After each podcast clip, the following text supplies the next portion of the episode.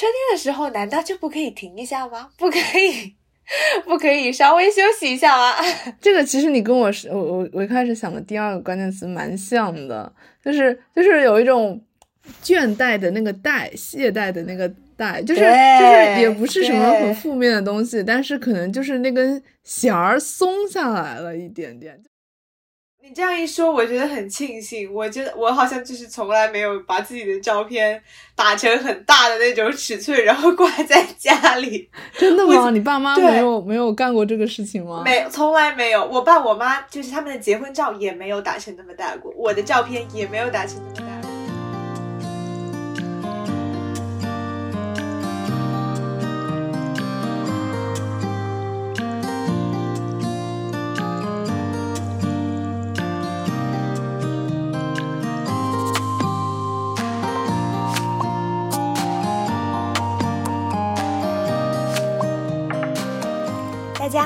欢迎收听本期散步道，这是我们的第一期节目。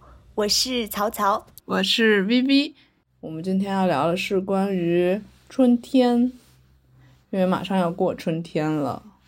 现在已经是农历春节，已经过去，虽然还是正月吧，现在还是正月里，我记得。现在还是正月里吗？过完十五应该就不是正月了吧？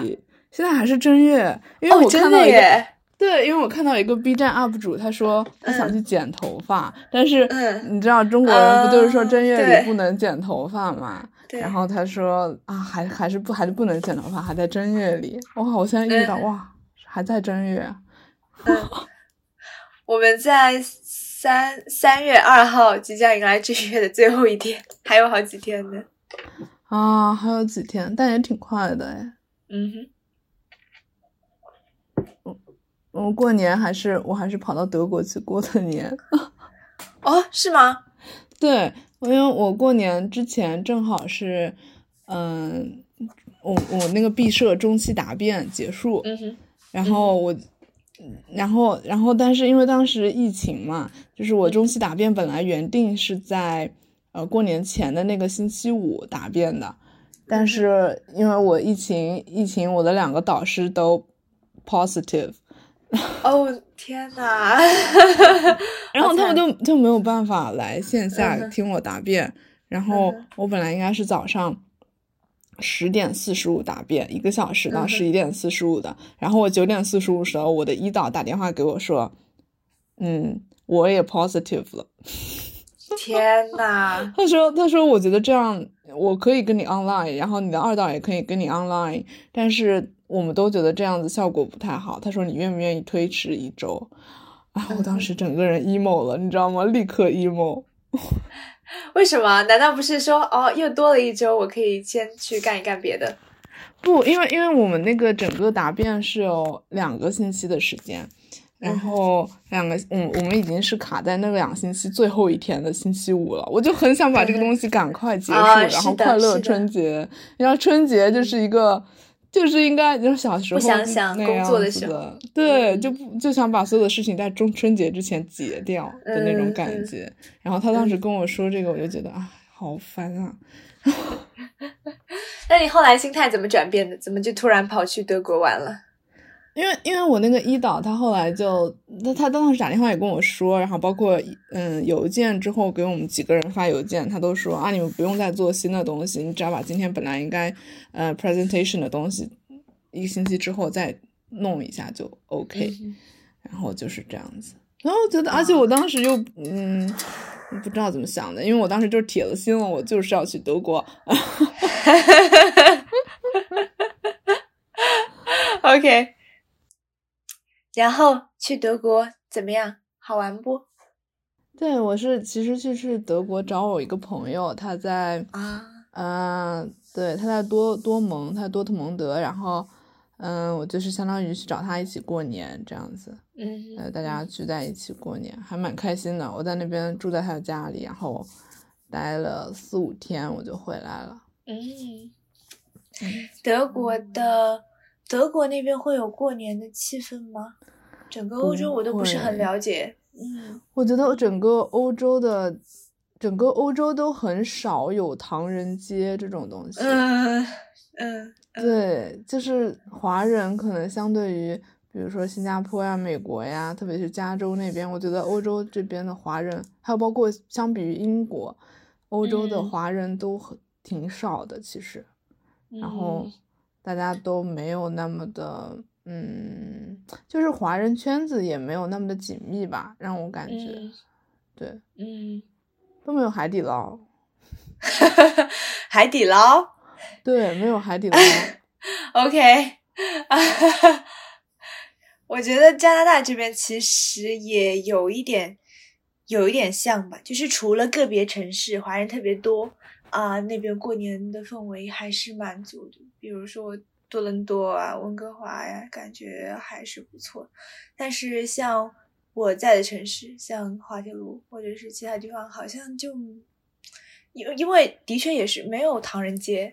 所以说没有一个很聚集华人聚集的地方，唯一当时觉得很有实感的就是华人超市啊！对对对对对 对，华人超市就是大排长龙。对对对对对，这样逢年过节了，然后就会有什么饺子就卖空了，对对，然后什么啊嗯元宵节前两天上前几个星期元宵节的时候，然后就。嗯，那个华人超市的老板就会在我们微信群里面说，他说今今天的元宵上了多少多少袋，然后大家得赶快来买，怎么怎么样。然后平常对，就是这种感觉才会觉得啊，好像嗯，真的有在过节。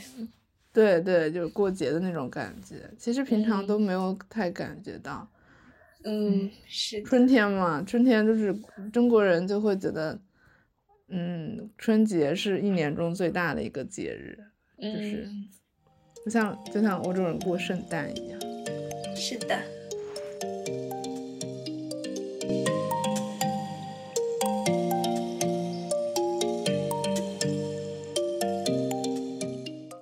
哦，对，我们之前说说一个人有想两个关于春天的关键词吗？嗯哼，是的。你先说你的。我第一个是关于春天的，就觉得是新，就是新旧的那个新。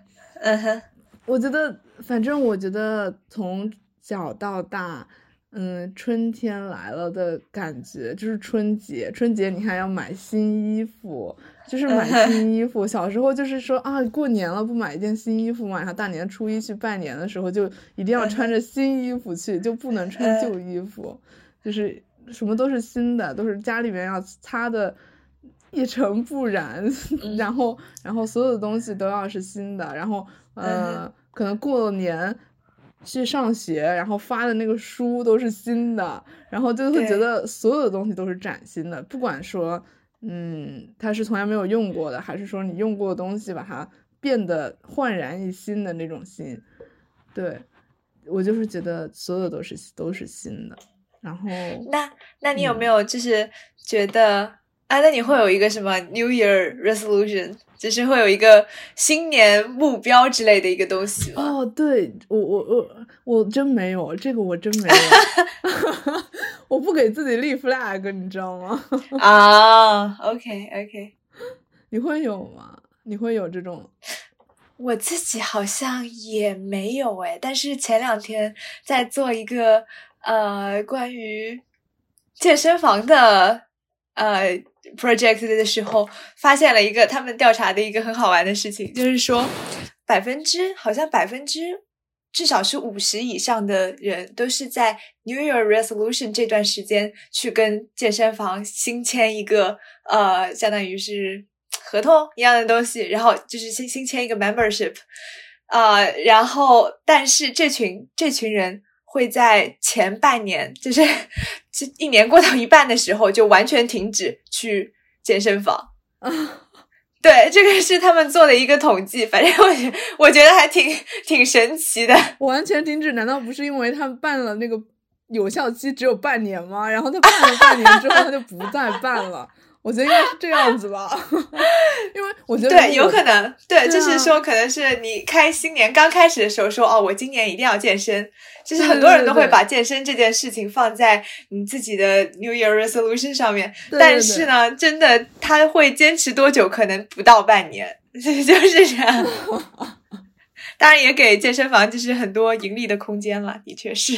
嗯嗯嗯，是是嗯是，对。那你你有想关于你关于春天的关键词是什么？啊、你说一个，我说一个是吧？好嘞。好嘞，好那你既然说了新的话，那我就要说一个稍微有一点负面的词，哎，也没有了，就是呃，也不能叫负面吧，那就是困。是 春困秋乏春天我就是。对对，就是觉得春天还是有很多事情 要做的，就是像你刚刚说的那样，我们刚从春节出来的时候，真的是积了一堆的活，嗯。就包括我们第一个学期的话，其实相比较，因为我还我们就现在还是在上学嘛，嗯。对吧？然后相比较上个学期来说，这个学期对我可能会更加的怎么说呢？就是有挑战性一点，嗯所以对，所以在有很多很多事情堆着的时候，就是很想打盹。对对对 有的时候就会想说，春天的时候难道就不可以停一下吗？不可以，对对。不可以稍微休息一下吗？这个其实你跟我是，我我我一开始想的第二个关键词蛮像的，就是就是有 倦怠的那个怠，懈怠的那个怠，就是就是也不是什么很负面的东西，但是可能就是那根弦儿松下来了一点点，就是想要松一松，嗯，是的，是的，就是这种感觉，会觉得春天嘛，大家都懒懒的，然后软绵绵的，没有嗯力气的那种感觉，然后。对，嗯，不是一个适合做新尝试的季节呢。义。但我们开始了新是尝试。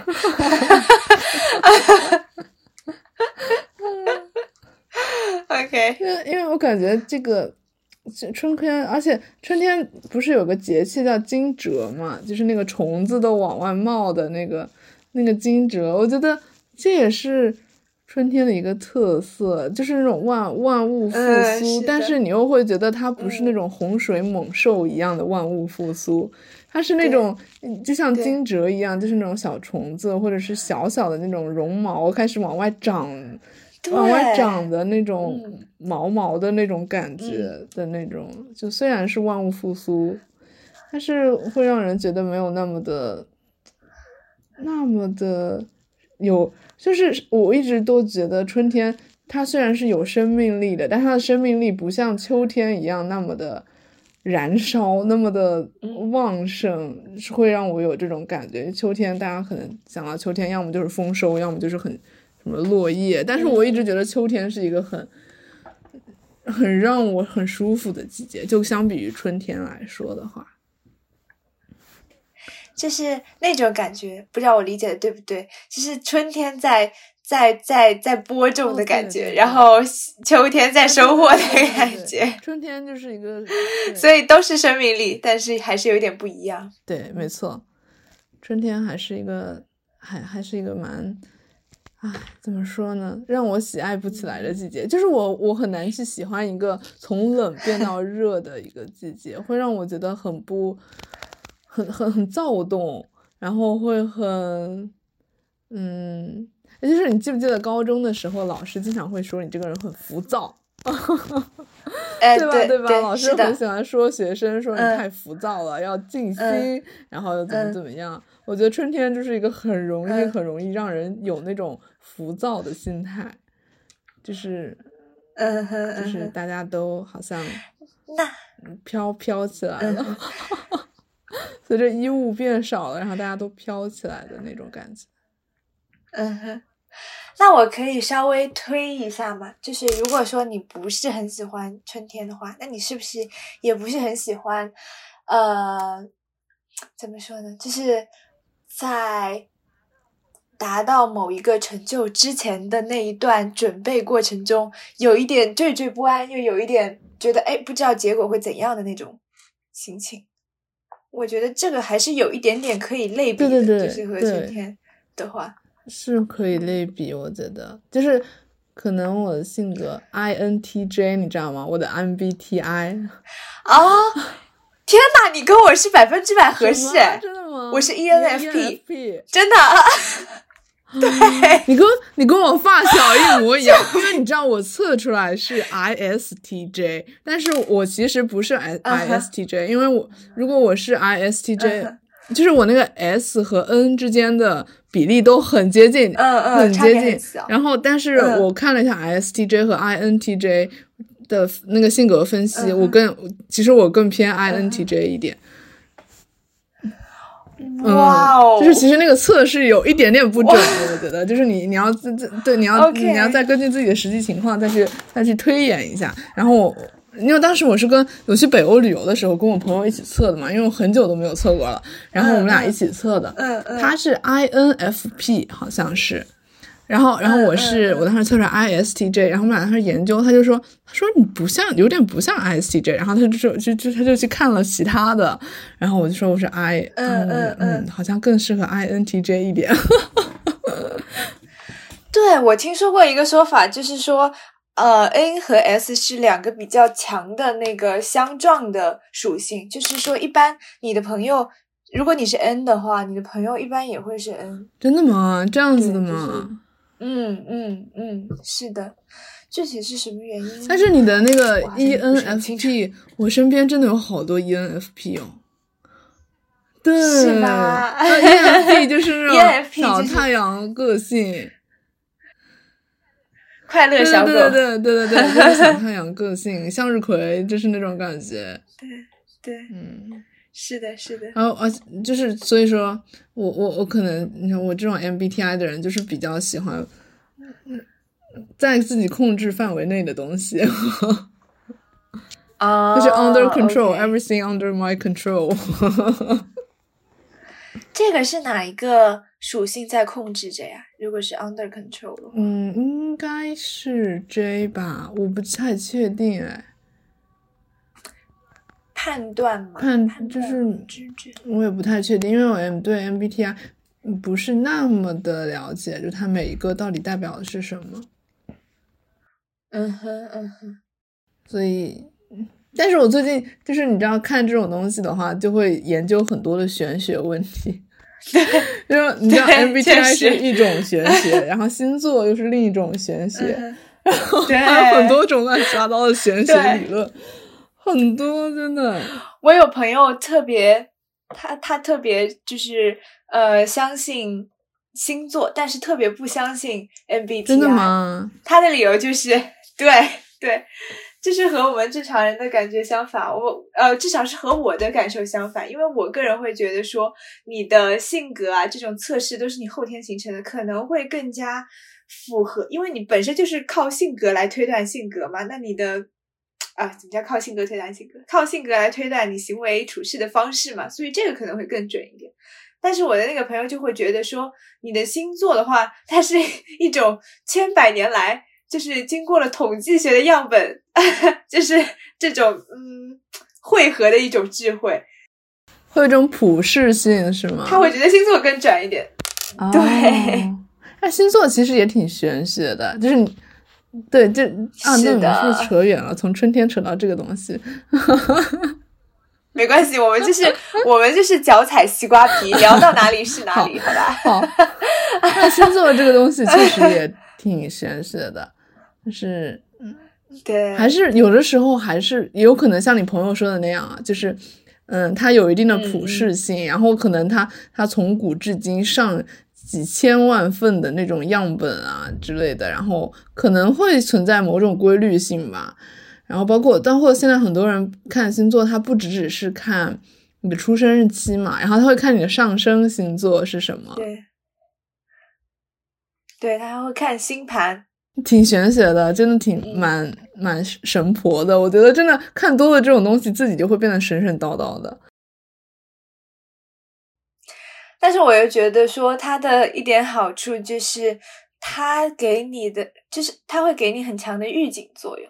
就比如说，你有的时候看到说啊，这个我是白羊座嘛，就说白羊座这半年、下半年在财运方面可能会有一点点损失，嗯就是说你可能会要就是花一点什么什么钱。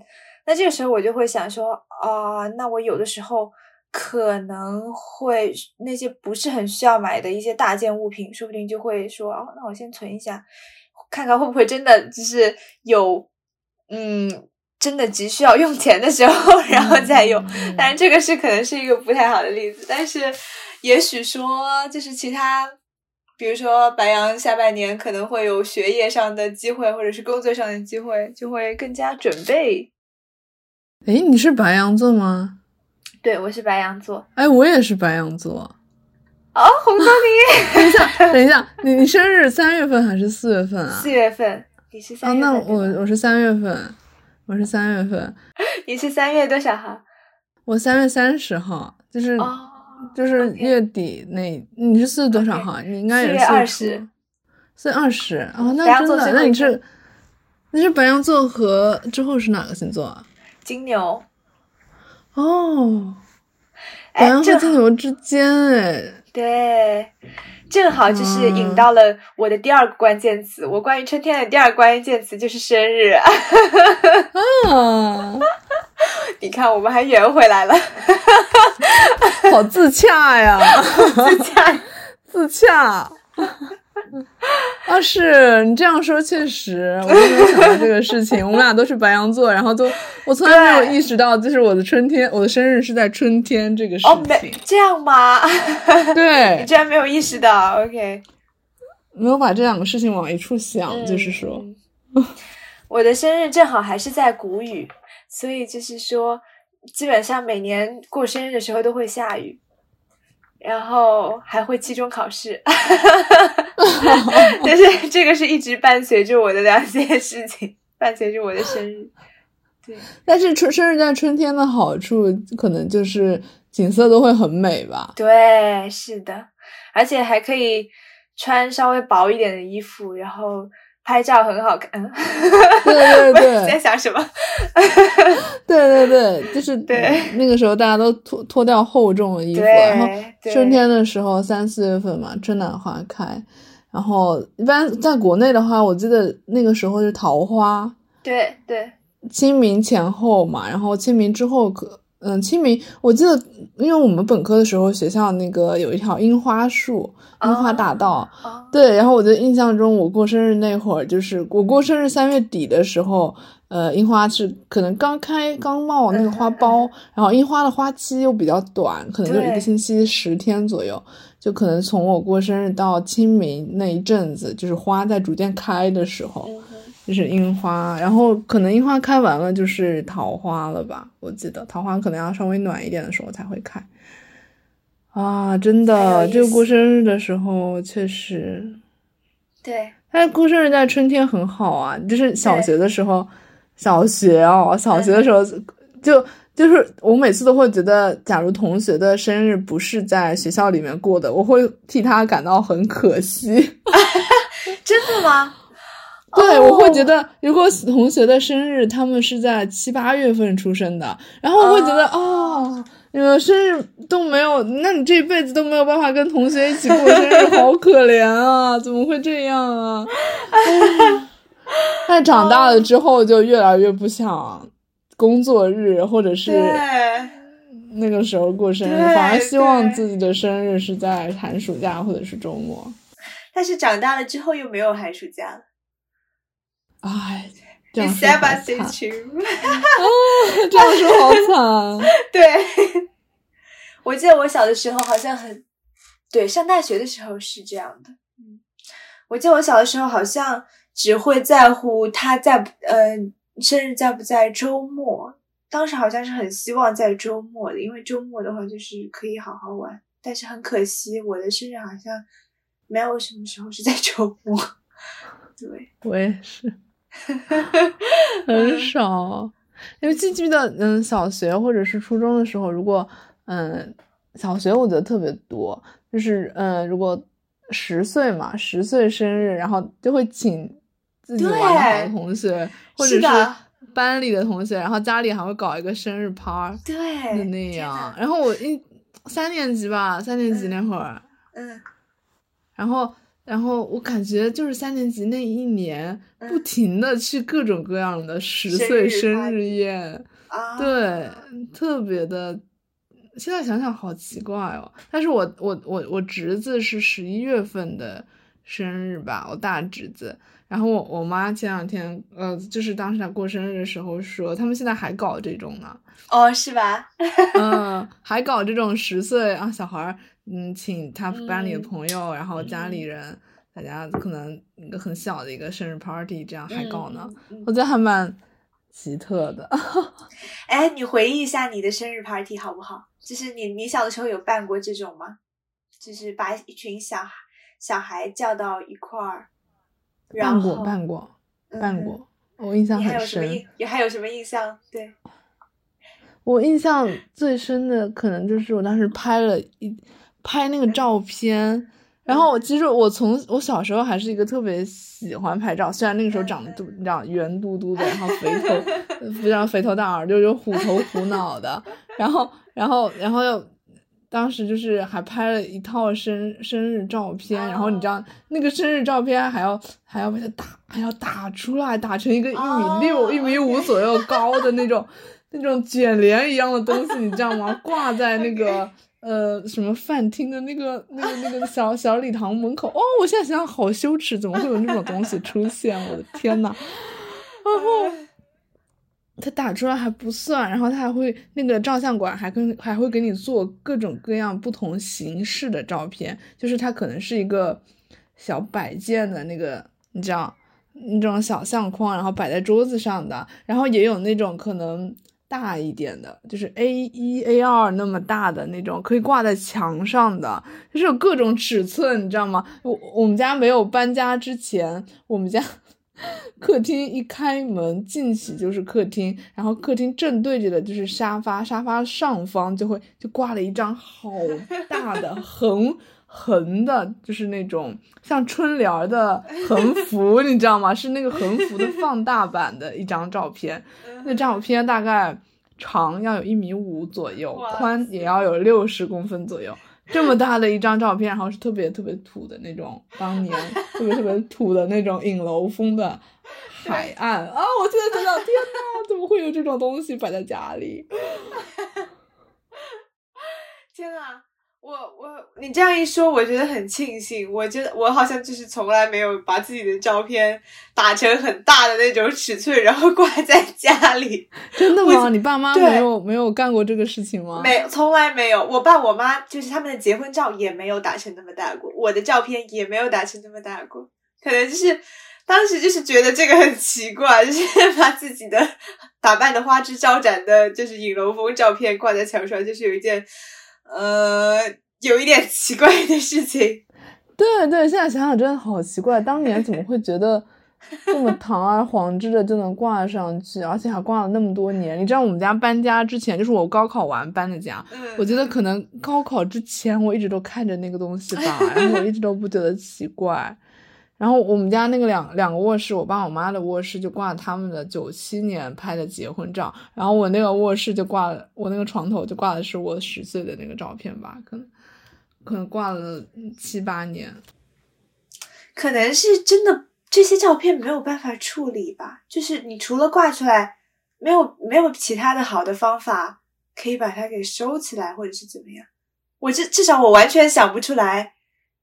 要把照片这样子放在抽屉里是，也是一件蛮奇怪的事情。实际上 但现在想想，好像当年十年前哦，那些影楼现在好像都已经萧条萧瑟下去了。对，是的。现在大家都没有人会说专门去拍一组照片，并且打印出来吧？大家都电子化了，好像。啊，除了他呀，除了海马体、天真蓝之类的那种。摄像馆，对对对对，但是他们那种好像也不会是打出来放在家里，不会不会。呃，现在现代人拍照片的呃展示方式就是朋友圈，对，是的，是的。要么就是微博，微博可能也有一部分人不会去用来 po 自己的照片吧。然后大部分人，假如说是拍了海马体或者天真蓝。他们就是放在朋友圈啊，放个九宫格呀，要么就是对我觉得都是这样子。但啊，说到海马体和天真蓝，好像很多人会去拍那种节日系列，就就是过年，是的然后今年虎年嘛，然后好多人就拍，好像海马体有出那种虎年系列造型，对吧？对对我我看到朋友圈有人拍，我觉得还蛮蛮有意思的。所以你会有嗯冲动，不能叫冲动，你会有意愿去拍这种照片吗？如果是节日，我不会耶，因为你知道，因为我因为我知道，因为我我现在比起那个被拍的，我更想当那个拍别人的。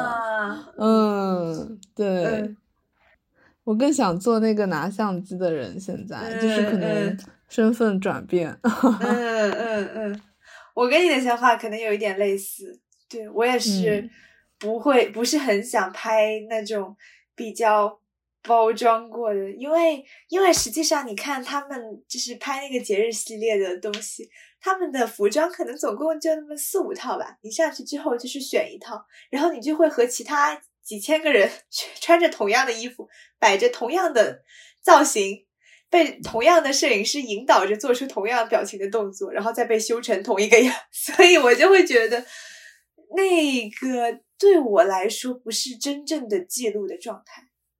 如果是嗯节日的话，我可能会更希望让一个朋友，比如说你来帮我拍两张。如果真的需要拍两张的话，嗯对，我觉得现在，嗯，包括有很多节日也都是在春节之后嘛，嗯，之前的元宵啊，还有可能，嗯，之后清明啊，都就这种传统节日的话，我觉得现代人啊过这些传统节日，大部分都只是为了可能家人团聚。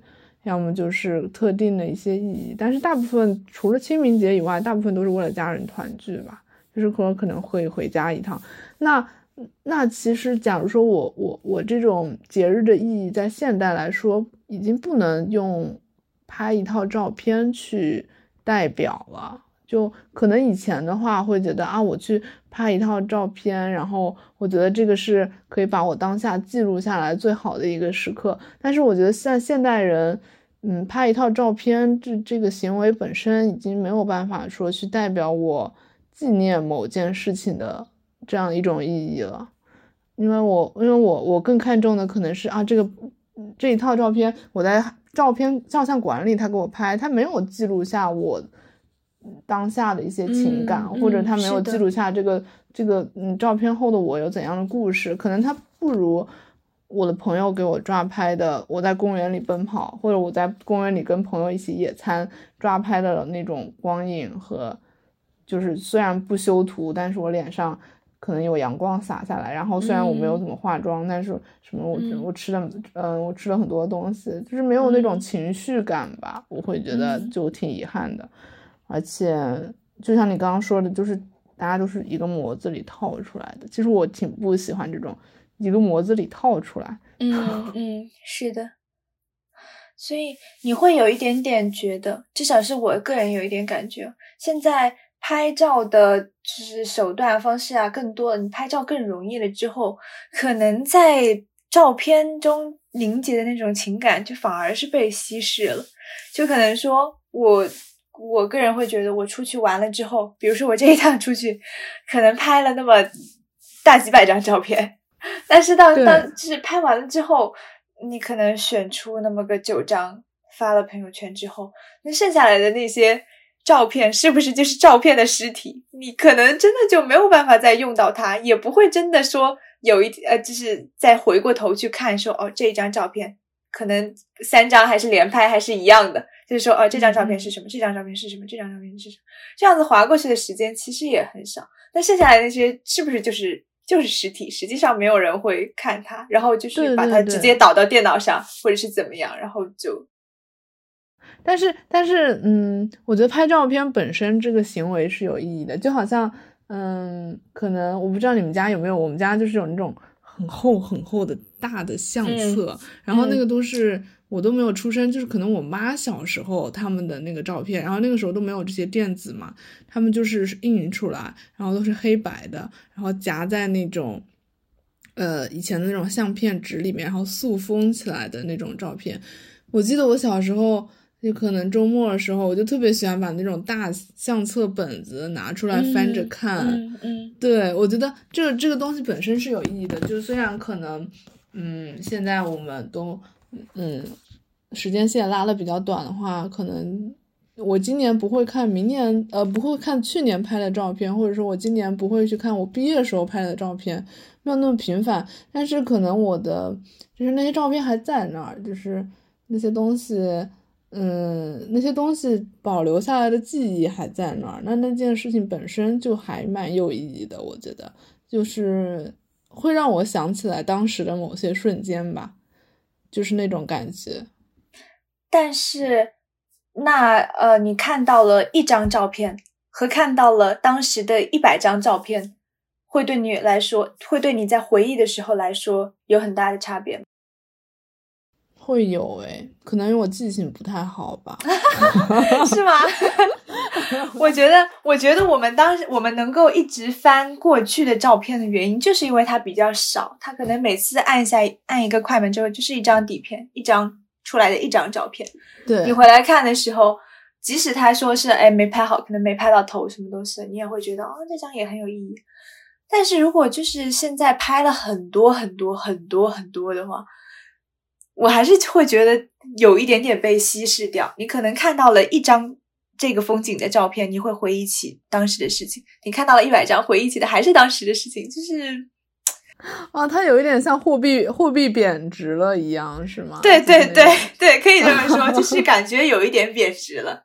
发行数量大大过了市场需求。对对对，是的，我我个人是有一点这样感觉的。是这样说来，确实会让照片这种记忆好像变得廉价了。嗯，就是素材库突然充盈了起来。以前可能就啊，你按下快门，你需要谨慎思考。对对，是这样的。就像就像，其实有的时候，我觉得拍立得也很有它必然的，就是存在的意义一样。因为拍立得真的就是因为相纸很贵嘛，不会有人一直在疯狂的按。所以，每张拍下来一般都是会有一点，有一点重视的。我记得我们高考的时候，高考前一天，我们学校不是就是，呃呃，前一天下午不是放学特别早嘛，然后大家要布置考场，然后早早就回去了。然后，嗯，当时。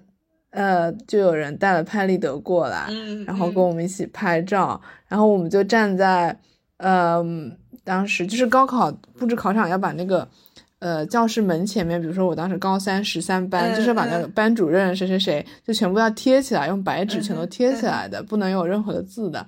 然后我们当时就站在那个班牌下面拍了一张，就是还没有被。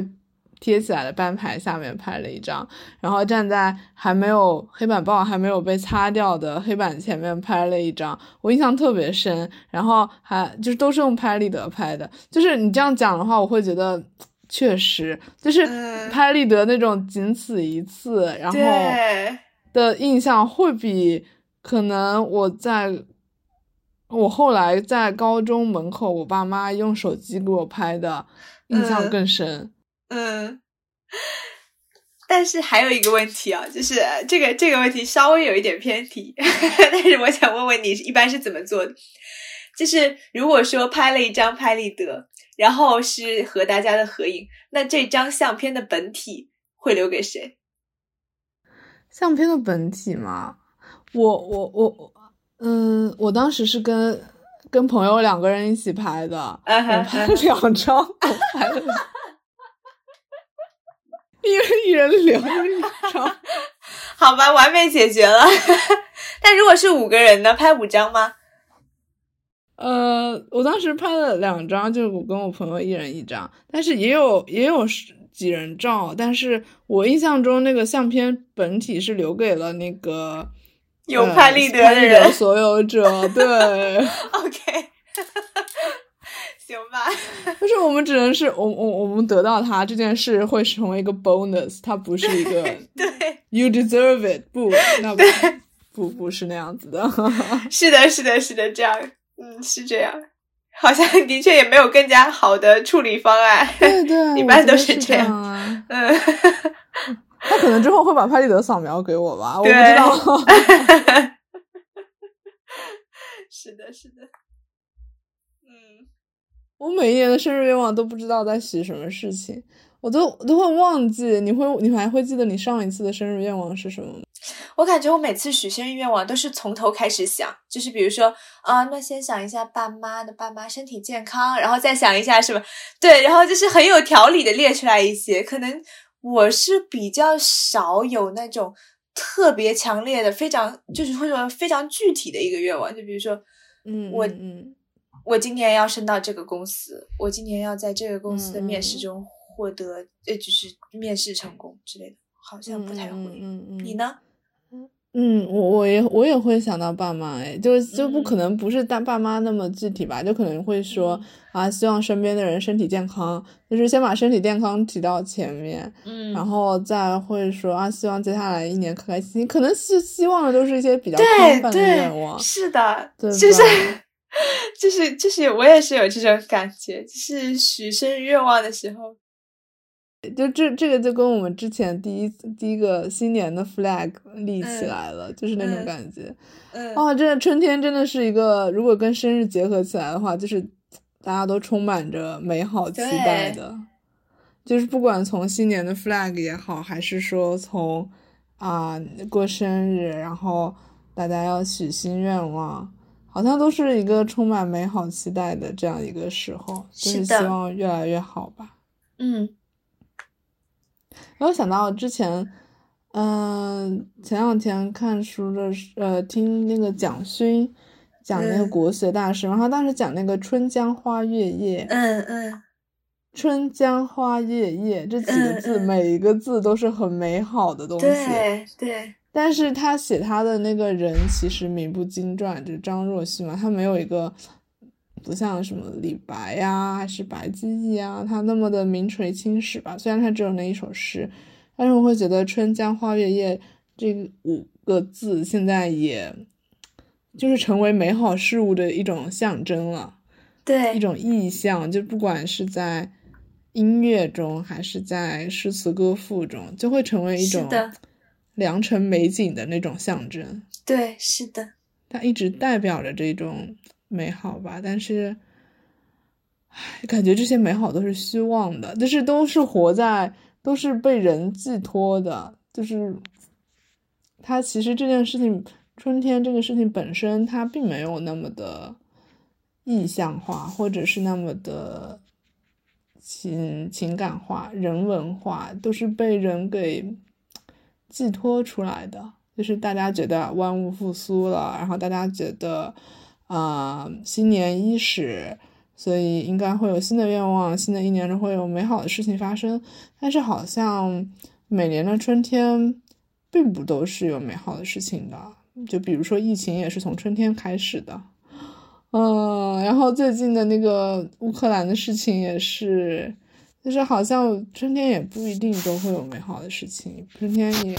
是的，我们喜欢的可能都是我们感知中的春天，但是还是希望，嗯，希望大家的春天都可以过得好一点。就是唯唯物主义包裹着的一颗唯心。对，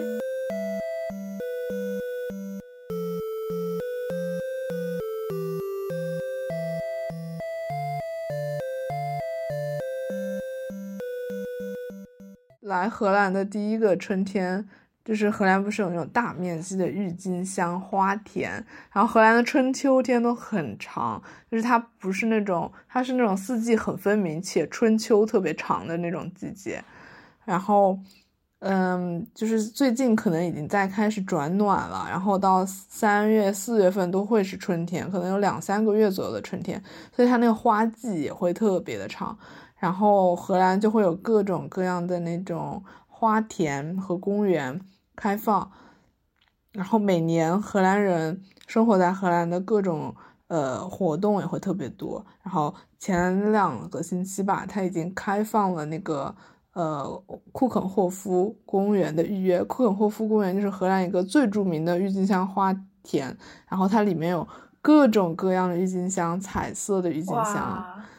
对，然后它那个郁金香的设计还是，就是你不仅在里面可以看到郁金香，你还可以看到各种园艺的搭配，就是那一种。对，它不仅是有郁金香花田，它不是那种可能国内看花田很多时候就是花海的那种感觉，你知道吗？就是一望无垠的一片，呃，什么呃油菜花田啊，或者是那种什么郁金香花田啊、玫瑰花田啊这种，但它是那种有搭配，然后高低错落也会有树的。嗯。对对，就有点像植物园，但是去年呢，我没有去。一个是因为去年的疫情还管控的比较严，就是你要去做核酸检测啊什么，然后觉得当时会觉得啊，还要做核酸有点麻烦，然后 然后就觉得有点麻烦，然后没有打疫苗嘛，当时我觉得嗯不太想去，我就没有去。但是今年可能还是得会去一下。对对对，还是还是蛮蛮美的，就是，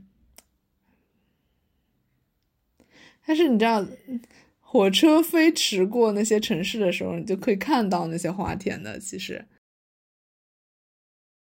哦，真的吗？就是火车边上的那种地方都可以对，嗯，可能不仅仅是郁金香，就是他们的花农都是感觉，呃。呃，像像像它现在也有郁金香卖的，但是现在郁金香可能都是长在大棚里的。到春天的时候，他们不用大棚了，就是在室外开始直接这样子种。然后你在火车两边现在的那些农田可能都是秃的，然后放牧啊什么之类的。到春天的时候，他们就把那些牧场或者是一些东西开发成花田，然后你就可以看到那些花田都是彩色的这样过去。很漂亮，真的很不错。所以我去年没有去的原因也是觉得啊，那我在火车上其实这样也可以看了。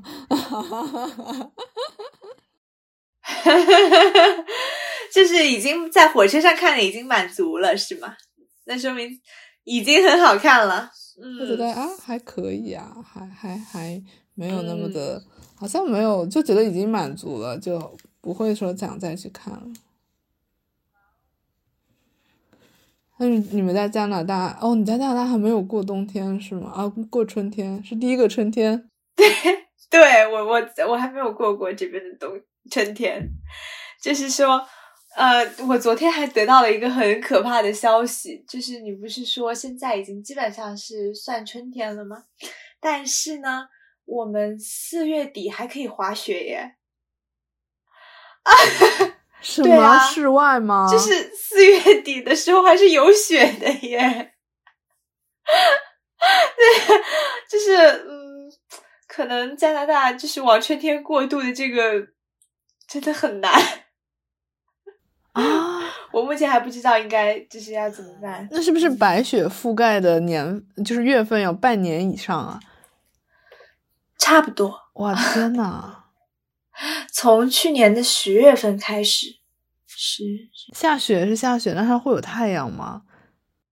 会有，就是如果刚下完雪，刚下完大雪，然后出太阳的那个天，我们会叫它呃，bluebird。蓝鸟，蓝鸟天就是是是指滑雪特别最适合的天气。当时就是雪又是很好，然后天又会很阳光也会很灿烂那种。啊，好不错，可遇不可求。嗯，好不错。但是你们纬度会很高吗？就是就是嗯，会，对吧？我觉得好像北美和欧洲纬度都还算蛮高的，然后。嗯，冬天的话就是昼短夜长，然后到春天的时候，像现在开始，嗯，昼开始变长嘛，然后会觉得维生素 D 补充的多了一点，就是那种太阳日 照会让人变得开心一点，不然的话，冬天的时候我们要人为补充维生素 D，就是要自己买那个维生素 D 片开始吃，不然的话，在冬天的时候可能。日照时间早上九点钟才开始出太阳，然后下午四点天就黑了，然后嗯是的，对吧？就会觉得特别的黑夜特别特别的长。就我每天早上醒过来的时候，冬天的时候看我那个窗帘缝亮了，我就觉得不对劲，今天肯定睡过头了。哈哈哈哈哈甚至你知道会有那种日光灯在卖吗？日光灯，我不知道应该叫什么，叫什么 Happy Light，就是放在就是提供专门提供给高纬度日照少的地区的人用的，就是说你可以把它放在桌上，它可以模拟日光。对，在 Costco 就有卖。对，人类为了战胜 战胜大自然，为了为了去 对抗这种自然规律。然后来满足自己的生存条件，真的做出了难以想象的努力。对，很大的，嗯，因为我我我我当时正好是圣诞节的时候去了北欧，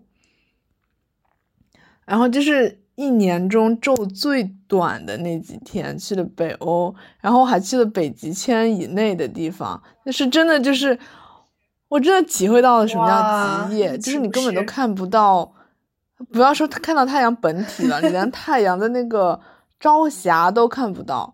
嗯，就是就是那个我们当时去 天呐，去北极圈里的那个城市叫特罗姆瑟，在在在挪威。然后呃，我们爬到那个山顶上面，想要俯瞰整个城市，然后坐缆车下去那个过程中，就我们坐缆车上去的时候是。日升的时候可能十二点左右，然后就是只能看到那个太阳的头是这样子冒出来一点点，然后照耀了，对，就是那种照耀了大概半边天空吧，就是半边天空是亮的，然后你再转个一百八十度看另一半的天空，就完全是黑的。然后我们在那个山上实在太冷了，然后待了大概。一个小时、半小时，实在受不了了，我们就回去了，买了一杯热可可。然后我们下来的时候，坐着那个缆车，喝着、端着那个热可可，然后再看那。就是它日升日落是从同一边的，它不是说从东边出西边入，它就是那个从那个山头冒了一点点，冒了一点点，然后就下去了。然后我们在坐缆车下去的过程中，就看到那个下去了，那个太阳已经在慢慢慢慢慢慢肉眼可见的速度在逐渐日光暗淡。我们坐缆车到了到了山腰山半山腰，然后往山脚下走的时候，天就已经黑了，就。就是极夜就是这样子哇！我当时我跟我朋友说，我们在那儿待了两个晚上，三天两晚。我说我真的我我一天都待不下去了，太太难受了，真的太难受了。太 emo 了，确实这样子的确就是一直是天黑的话，真的还是真的。毕竟连连那个谁都说。要有光，上帝说要有光，于是于是人间要有光，要有光。以上就是本期散步道的全部内容，感谢你的收听，希望你在未来的散步中感受一下春光。